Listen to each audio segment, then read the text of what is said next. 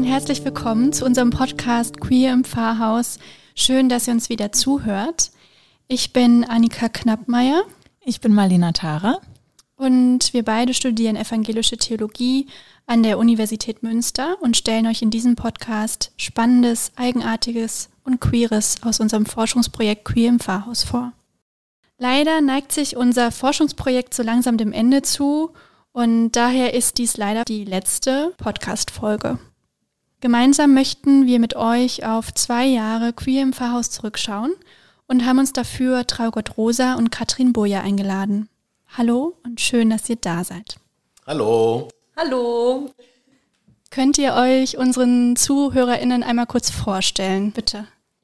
Ja, ich bin Katrin Burja, ich bin hier wissenschaftliche Mitarbeiterin am Projekt Queer im Pfarrhaus und promoviere zum Thema oder beschäftige mich in meiner Promotion mit der Frage nach der Relevanz queerer in Anführungsstrichen Lebensformen und oder auch Gender für das Handeln von PfarrerInnen im beruflichen Handlungsfeld.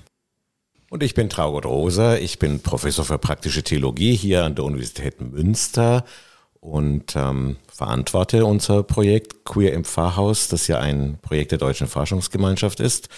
Ähm, beschäftige mich mit den Themen lesbisch, schwul, trans, intersexuell, queer, plus im Zusammenhang mit praktischer Theologie, mit meinem Fach und seinen Unter Bereichen, wenn man so will, Seelsorge, Pastoraltheologie, Liturgik, etwa auch in der Frage der Gestaltung von Gottesdiensten oder Segnungsfeiern, die sich mit äh, Lebenssituationen und Lebensformen von LGBTIQ plus Personen befassen. Wenn ihr jetzt auf die letzten zwei Jahre zurückblickt, fällt euch da ein Ereignis ein, was euch noch sehr nachgeht, was euch zum Nachdenken gebracht hat?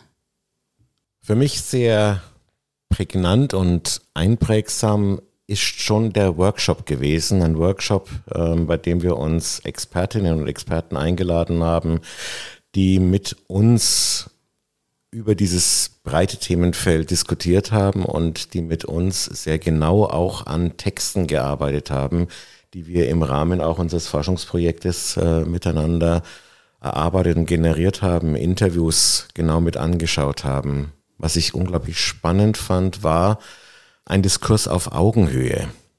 Ähm, dass wir wirklich miteinander nachgedacht haben, dass wir nicht versucht haben, jetzt irgendwie einen, einen Streit und eine Auseinandersetzung zu führen, sondern gemeinsam überlegt haben, was lässt sich denn erkennen an diesen Biografien, die uns unsere GesprächspartnerInnen uns auch zur Verfügung gestellt haben an grundlegenden Fragestellungen und miteinander entdeckt haben, wie viel Arbeit in diesem Themenfeld für die Forschung immer noch liegt, wie viele Fragen sich auch mit anschließen. Ich denke da beispielsweise auch an, an eure Podcasts, wenn wir gerade auch mit Menschen gesprochen haben, die jetzt nicht aus einem kirchlich-christlichen Zusammenhang kamen. Also wie viele Anschlussfragen auch für die Forschung ähm, dabei von Bedeutung sind. Und wie viel persönliche eigene Lebenserfahrung mit den Themen zusammen war. All das war bei diesem Workshop im Raum in einer fröhlichen, sehr engagierten, aber auch mit viel Expertise ausgestatteten Raum.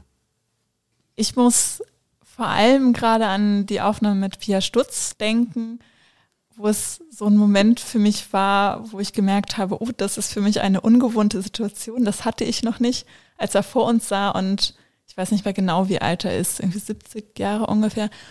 Und dann anfing über seine Sexualität zu sprechen und wie man in der Sexualität auch Gott begegnen kann. Und da merkte ich, das ist für mich ungewohnt. Ich glaube, ich habe vorher noch nie mit einem in dem Alter über Sexualität gesprochen, aber konnte auch gleichzeitig sagen, genau das fehlt aber dann auch. Also wenn das für mich eine ungewohnte Situation ist, mit Personen, die in diesem Alter sind, über die Sexualität zu sprechen, mit deren Erf Erfahrungen und Erlebnissen, ist genauso wichtig, vielleicht auch wie mit Gleichaltrigen darüber zu sprechen. Was hat euch am Projekt herausgefordert? Mich hat das Projekt schon sehr herausgefordert in einer positiven Weise. Ich würde mal sagen, herausgefordert, weil es auch Lernprozesse in Gang gesetzt hat.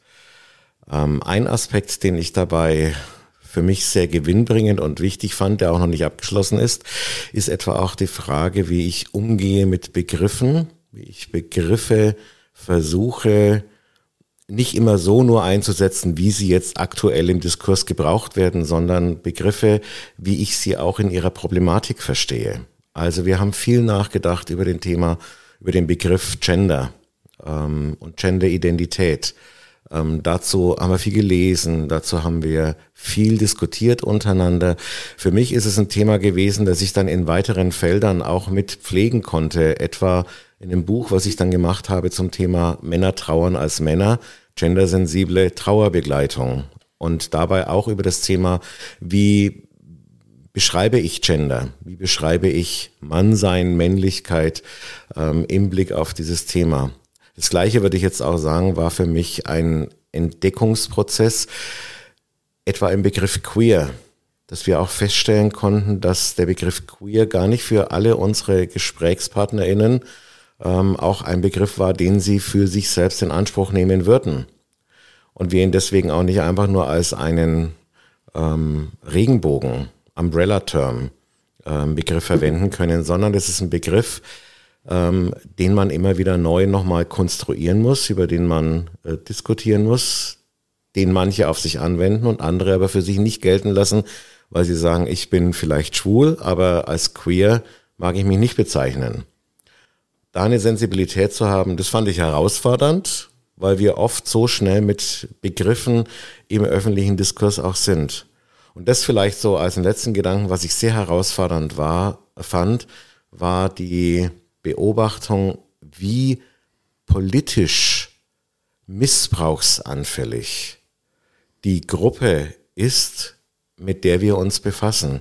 Also Gender-Diskurse, äh, die Fragen von Queer, Queer Identity sind plötzlich politisch aufgeheizt, sie werden missbraucht für ganz andere Themen. Wir verwenden den Begriff Culture Wars und dabei wird so gestritten, dass man völlig vergisst, dass es um Menschen geht, die sehr, ähm, oftmals sehr starke Verletzungsgeschichten im Hintergrund haben. Und dann wird gekämpft und gestritten über Begrifflichkeiten und die Geschichten, die Menschen erzählen, die Erfahrungen, die sie damit gemacht haben, die werden überhaupt nicht mehr mitbedacht. Und damit werden die Menschen nicht mehr mitbedacht. Und das hat mich, äh, muss ich schon sagen, ähm, auch sehr aufgeregt. Das bewegt mich auch und es zeigt, dass das Thema ähm, äh, noch längst nicht erledigt ist. Und eines vielleicht, was ich wirklich erschütternd fand, dass der Krieg in der Ukraine ähm, von den Aggressoren in Russland, insbesondere auch dem Patriarchen von Moskau, ähm, begründet wurde äh, mit einem Kampf gegen die Queer Culture oder gegen CSD ähm, und die liberale äh, Lebensweise im Westen.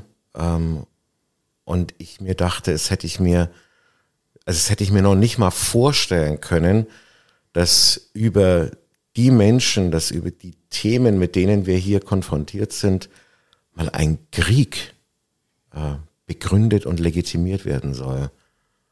Und das aus dem Mund eines christlichen Kirchenführers. Unvorstellbar. Da kann ich meine Herausforderungen, die ich im Projekt hatte und auch immer noch habe, gut dran anschließen, weil ähm, ich im Rahmen meiner Interviews auch mit einigen Diskriminierungsgeschichten ähm, ja, konfrontiert wurde von meinen InterviewpartnerInnen, die ähm, tatsächlich sich teilweise bis zum Ende ihrer Amtszeit nicht getraut haben, sich als beispielsweise lesbisch zu outen. Und ähm, wo immer wieder Diskurse geführt wurden innerhalb der Kirche, die sehr mit sehr viel Verständnis gegenüber Homophobie und Queerfeindlichkeit geführt worden sind. Und das ist tatsächlich was, womit ich bis heute ringe und was mich selbst auch immer wieder in Frage stellen lässt, also als Kirchenmitglied, als ja, Mitglied einer Kirche, in der eben auch solche Queerfeindlichkeiten zugelassen werden, ähm, ja, bringt mich das schon irgendwie immer wieder zu der Frage, ob ich eigentlich diese Gemeinschaft, wenn sie sozusagen Gewalt und Diskriminierung duldet, ähm, ob ich dieser Gemeinschaft eigentlich noch beiwohnen möchte.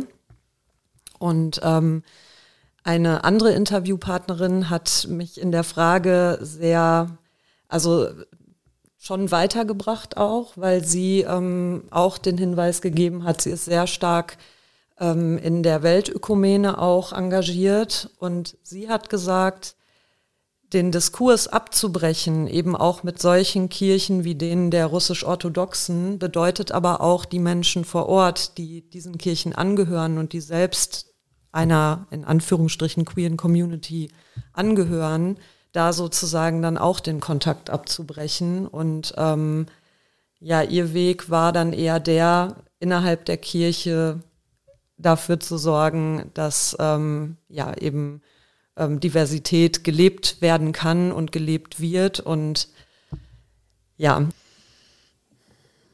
Ja, danke, dass ihr das geteilt habt mit uns. Das äh, berührt mich ganz schön. Ähm, ich habe gemerkt, dass das Thema, was wir hier im Pfarrhaus so ähm, behandeln, wahnsinnig aktuell ist, als ähm, im Januar 2022, meine ich, war das, ähm, Out in Church gestartet ist, die Aktion, bei der sich Mitarbeitende der katholischen Kirche geoutet haben und damit auch ihren Job riskiert haben. Ähm, und ich auch so ein bisschen mir die Augen geöffnet worden sind, dass es in der katholischen Kirche auch queere Menschen gibt und auch unter Priestern, dass es äh, queere Menschen gibt. Ähm, und ich hätte am Anfang des Projektes niemals gedacht, dass wir zum Beispiel jemanden wie Pierre Stutz hier sitzen haben werden, der mal ein katholischer Priester war. Und das berührt mich sehr und macht mich sehr dankbar, dass ich auch Ökumene in dem Feld äh, kennenlernen durfte in diesem Projekt. Es ist aber auch was ganz positiv Berührendes auch mit gewesen in der Zeit, die wir uns hier mit dem Thema beschäftigen und das ja auch in unserer Fakultät durchaus auch zum Ausdruck bringen mit Plakaten und mit unserem Logo und was wir alles so machen und auch mit dem Podcast, habe ich das Gefühl, dass Studierende ähm, Mut gefunden haben, in ihrem Studium sich mit dem Thema auseinanderzusetzen, ganz unabhängig davon, ob sie sich selbst jetzt zu einer LGBTIQ-Gruppe äh, zählen oder auch nicht, sich mit dem Thema auseinandersetzen. Ähm, und das Schönste war, dass die Gottesdienste, die etwa unser AK Queer gemacht haben im Rahmen der Universitätsgottesdienste, die bestbesuchten Gottesdienste des Semester waren. Ähm, und das finde ich einfach eine super Sache und es zeigt, ähm, dass wir sozusagen hier nicht Glauben und Theologie und Frömmigkeit unterlaufen, sondern im Gegenteil.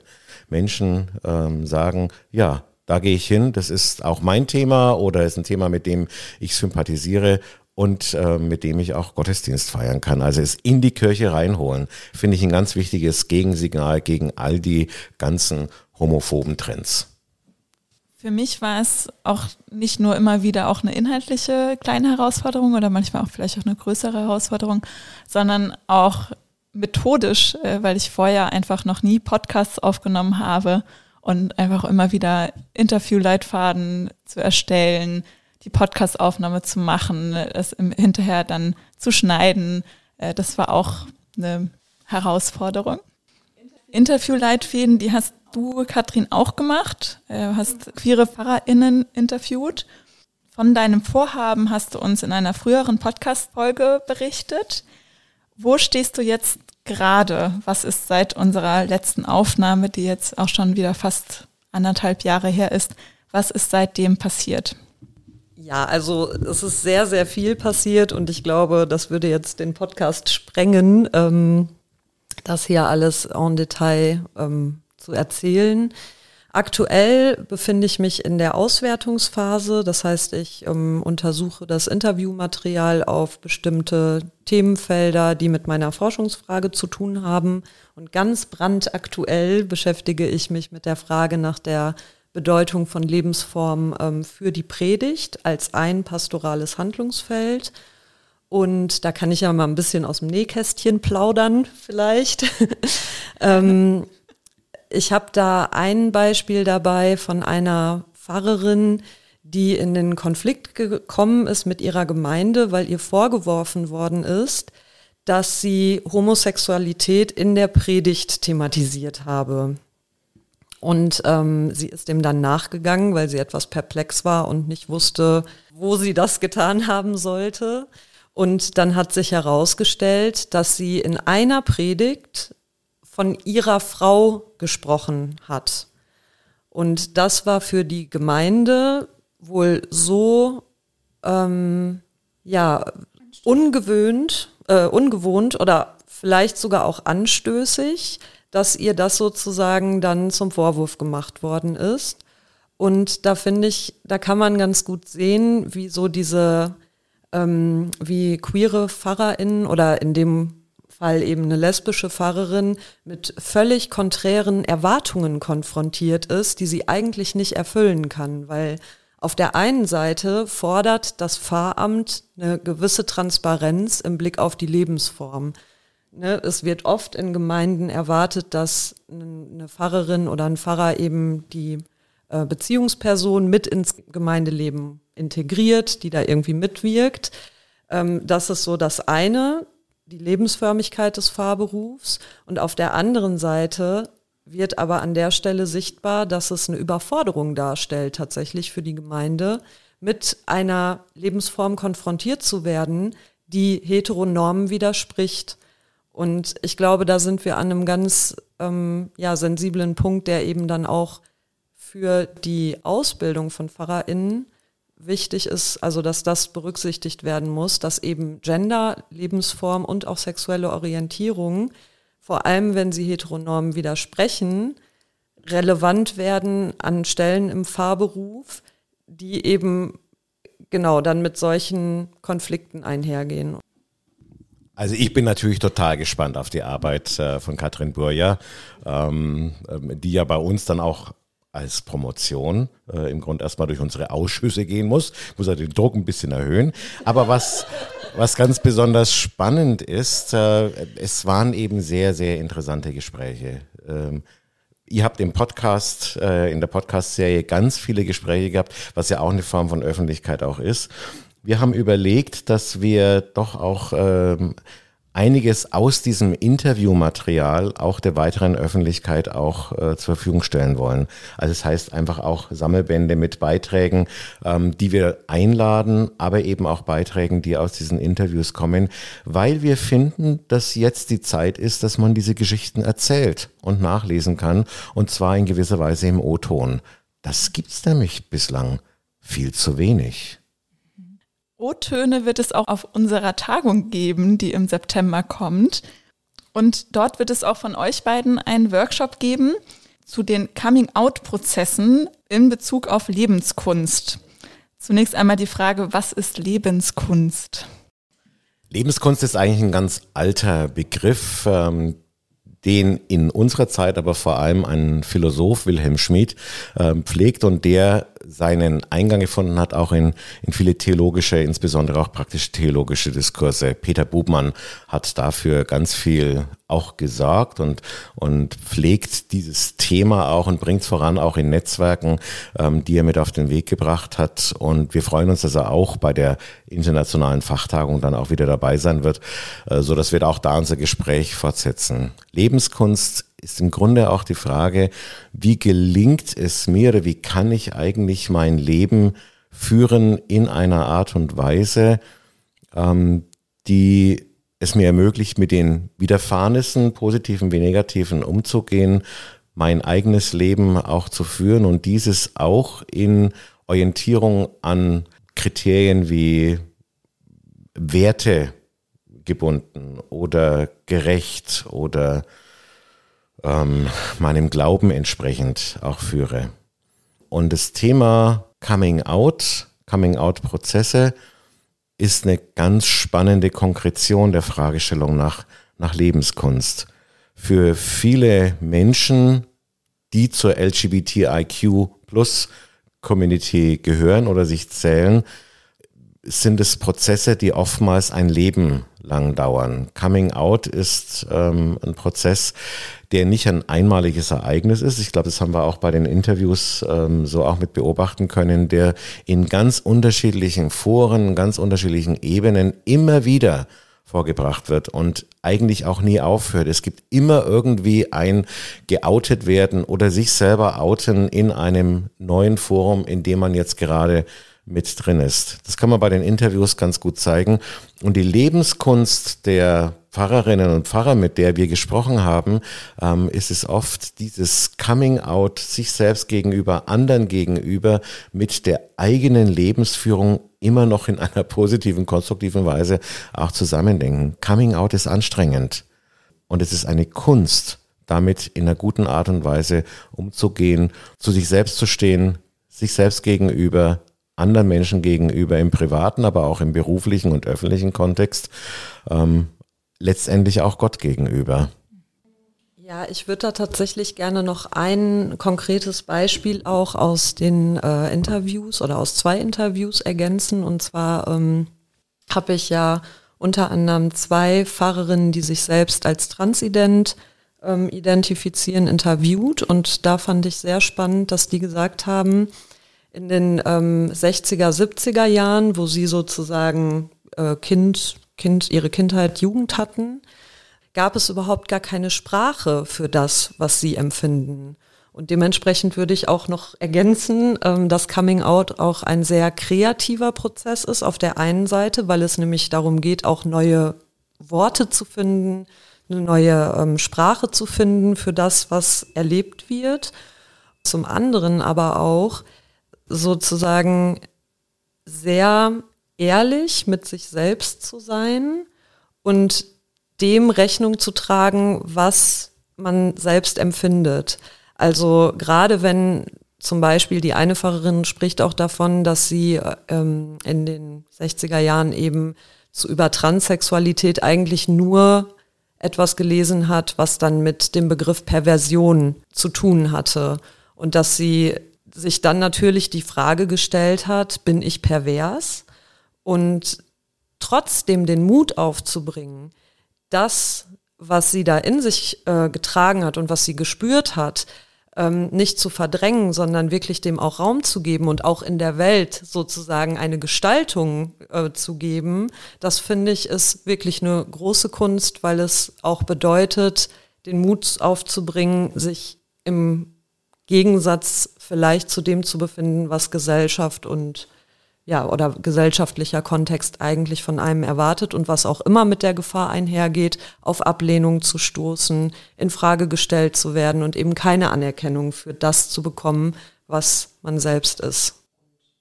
Ich mag mich da gleich auch nochmal mit anschließen ähm, und nochmal ein Beispiel aufgreifen, Katrin, was du gerade vorhin auch schon mit ähm, erzählt hattest von der ähm, Pfarrerin, die auf der Kanzel in einer Predigt irgendwann mal von ihrer Frau erzählt hat, in einem Nebensatz, wie es eigentlich ganz normal ist. Ganz viele Pfarrer und Pfarrerinnen sprechen in ihren Predigten natürlich von ihren Familiensituationen und meine Tochter oder mein Sohn und meine Frau, mein Mann, wie sowas. Aber in dem Fall ist es jetzt so und das ist tatsächlich etwas, ein Bestandteil des Coming Out, ähm, des beständigen Coming Out von äh, Pfarrerinnen und Pfarrern, die äh, sich selbst zur LGBTIQ-Community zählen dass sie jedes Wort abwägen müssen. Jedes Wort ist im Grunde immer wieder einem ähm, Prozess des Coming Out, zeige ich mich zu viel, thematisiere ich mich und meine Lebensform zu viel gegenüber anderen, ist es jetzt vielleicht werbend oder missverständlich oder wer könnte mir denn jetzt irgendwelche Hassbotschaften schicken? Also dieses beständige achtsame Umgehen müssen mit, mit kleinen Worten und Indizien, mit denen ich auf meine eigene private Situation ähm, eingehe. Das ist ein Bestandteil dieses beständigen Coming-out-Prozesses, was wir beobachten können und was sehr anstrengend ist äh, bei unseren Pfarrerinnen und Pfarrern. Ich mag auch vielleicht nochmal an eine Situation bedenken. In diesem, diesem Februar, in diesem Jahr, ist einer der allerersten Pfarrer auch gestorben, Hans-Jürgen Meyer, ähm, der, ich glaube, nicht ganz freiwillig äh, sich geoutet hat, sondern mehr geoutet wurde und in seiner äh, Kirche auch eine, ähm, ja, eine, eine geradezu tragische äh, Berufsgeschichte des an den Rand gestellt äh, sein ähm, miterlebt hat. Ähm, auch das ist so ein Bestandteil, diese Geschichten auch nicht zu vergessen. Coming out denken wir, ist heute irgendwie vielleicht ein positiver Prozess. Für ganz viele unserer Gesprächspartnerinnen und Partner ähm, war es auch ein angstbesetzter ähm, und krisenhafter Prozess. Über solche Themen und auch noch weitere werden wir dann auf der Tagung sprechen. Ich bin selber auch schon sehr gespannt. Bis zum 31.07. diesen Jahres könnt ihr euch noch anmelden. Also seid schnell, seid dabei. Unbedingt kommen. Dieses Konzept Lebenskunst, diese PfarrerInnen, von denen ihr gesprochen habt, die sind ja gewissermaßen dazu verpflichtet, so eine Lebenskunst zu führen. Ähm, in den Konzepten von äh, Schmid gibt es da auch sozusagen eine Anleitung zur Lebenskunst? Kann man das irgendwie lernen? Also da kann man natürlich die, die Bücher von Wilhelm Schmid lesen und er hat viel dazu geschrieben. Also das ist immer eine Form, wie man sich damit auseinandersetzen kann. Ein Punkt, den er ganz wichtig macht, und das ist, glaube ich, für unser Thema ganz wichtig. Die Lebenskunst ähm, besteht auch darin, im Blick auf Lebensformen, ähm, in seiner Umgebung kulturell gewachsene Muster zu haben. Muster, die man für sich selbst mit übernehmen kann.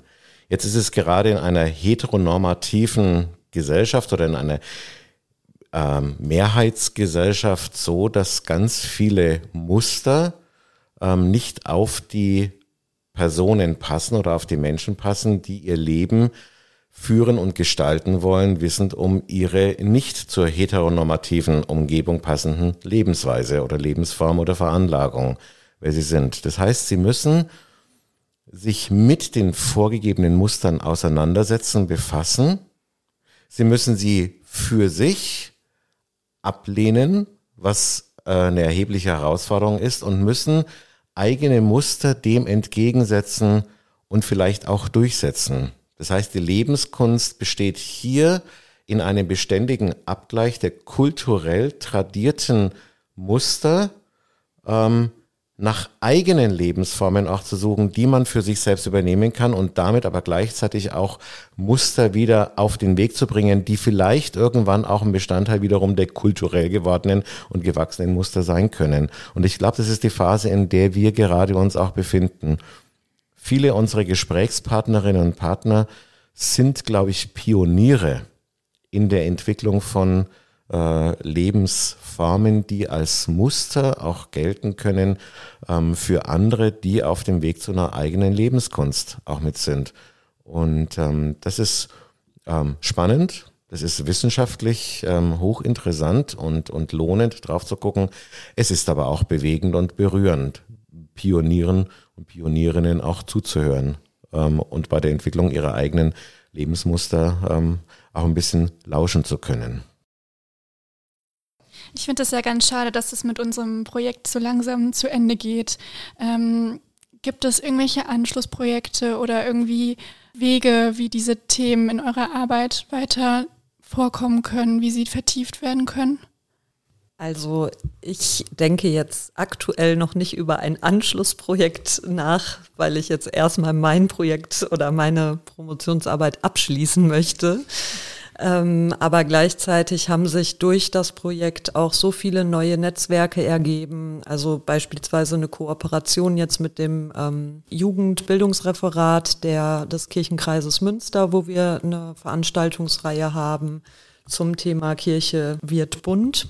Und ähm, ich bin jetzt auch in verschiedenen Arbeitskreisen tätig, ähm, habe Forschungs- Gruppen verschiedene, wo das Thema auch diskutiert wird. Und es entstehen auch immer mehr ähm, Promotionsprojekte zum Thema, auch im Bereich Kirche. Das freut mich total.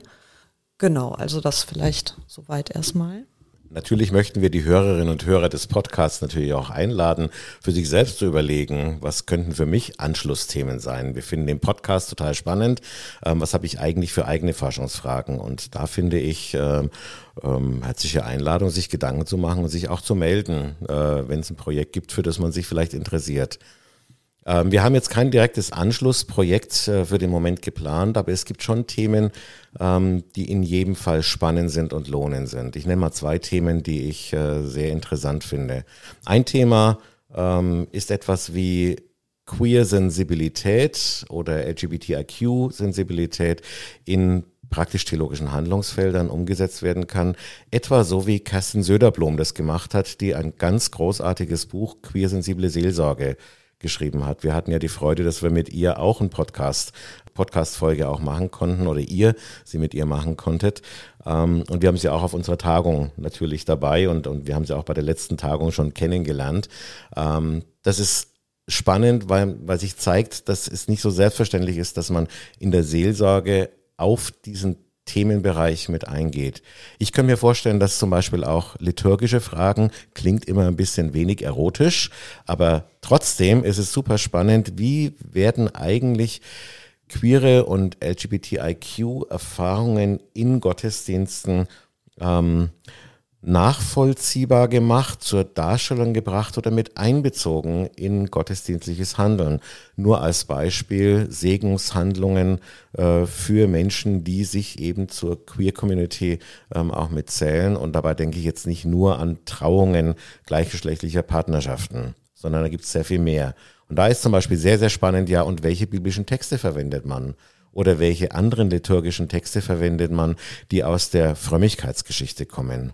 Und wenn ich schon bei Geschichte bin, ein Thema, was ich sehr wichtig und sehr spannend finde, ähm, bei dem ich hoffe, dass wir irgendwann Gelegenheit haben, dem nochmal nachzugehen. Ich würde gerne die Geschichten von Pfarrerinnen und Pfarrern oder auch von Frauen und Männern ähm, und Menschen, die ihre eigene Gender-Identität auch gelebt und entwickelt haben, in der Vergangenheit ähm, erforschen, die vielleicht nicht Pfarrerin oder Pfarrer werden konnten, weil das nicht möglich war, weil die kirchlichen Berufsordnungen das nicht zugelassen haben.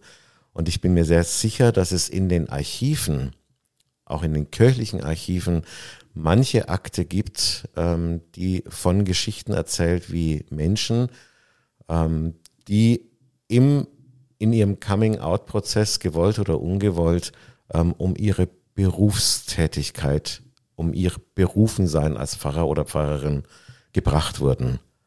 Also eine historische Untersuchung auch von Fahrbiografien oder Menschen, die gerne Pfarrer, Pfarrerinnen geworden wären und es aber nicht sein dürften und denen man das vielleicht auch verweigert hat. Ähm, ich glaube, da ist ganz viel ähm, dabei. Auf ein paar sind wir auch gestoßen, aber hier liegt, glaube ich, noch sehr viel Archivmaterial, was ähm, ähm ein eigenes Forschungsprojekt lohnen würde. Wie geht's denn mit euch weiter beim Projekt und nach dem Projekt? Ja, das eine Thema hast du ja gerade schon angesprochen. Ich schreibe jetzt ab dem 1.8. meine Examsarbeit zur queersensiblen Seelsorge bzw. internationale Ansätze in der queersensiblen Seelsorge. Da bin ich selber schon sehr gespannt drauf. Und dann wird es für mich erstmal ins Vikariat gehen, aber ich merke, dass dieses Thema, es ist einfach eins, was mich berührt, was mich beschäftigt. Das heißt, ich glaube, auch im Vikariat werde ich da definitiv Anknüpfungspunkte finden. Ich bin leider jetzt nicht mehr so lange dabei. Also Marlena ist ja noch ein paar Monate da. Ich kann unsere tolle Tagung leider auch nicht miterleben. Das macht mich ein bisschen traurig. Aber dafür äh, bin ich ein Jahr in Jerusalem und darf da studieren an der Hebräischen Universität. Da freue ich mich schon sehr drauf und werde auch hoffentlich das Thema ähm, Queer LGBTQ ein bisschen mitnehmen können. Gerade ist das ja auch in Israel spannend, wie die queere Szene dort auch mit äh, der rechtsnationalen Regierung umgeht und ähm, vielleicht erlebe ich da auch ähm, in Israel, in Jerusalem auch Demonstrationen oder ähm, bekomme anderen Einblick in Gesprächen und so weiter. Deswegen schade, für mich ist langsam vorbei. Was wir ausgesprochen schade finden. Ich auch. Ich auch. Ja, und ich natürlich auch. Aber ich will auch mal sagen, ähm, es ist auch toll zu erleben, wie ihr euch da auch reingehängt habt und euch das Thema auch zu eigen gemacht hat, euch selber damit auseinandergesetzt habt und ähm, immer wieder unglaublich spannende eigene Funde gemacht hat. Also man muss sich allein unsere Instagram-Seite angucken und sehen, was ihr an Lesefrüchten etwa hat, was ihr auch immer weiter erzählt, also Leseempfehlungen auch weitergebt an andere und an Themen gekommen seid, an die wir jetzt hier gar nicht so sehr gedacht haben, die aber mit einholt und damit eben auch fruchtbar macht. Ja, so stelle ich mir das vor. Das habt ihr ähm, in einer ganz sympathischen und ja, innovativen, kreativen Weise gemacht. Danke dafür. Ganz, ganz herzlichen Dank auch von mir dafür. Wir haben jetzt über 1000 AbonnentInnen auf Instagram, da bin ich schon ein bisschen stolz.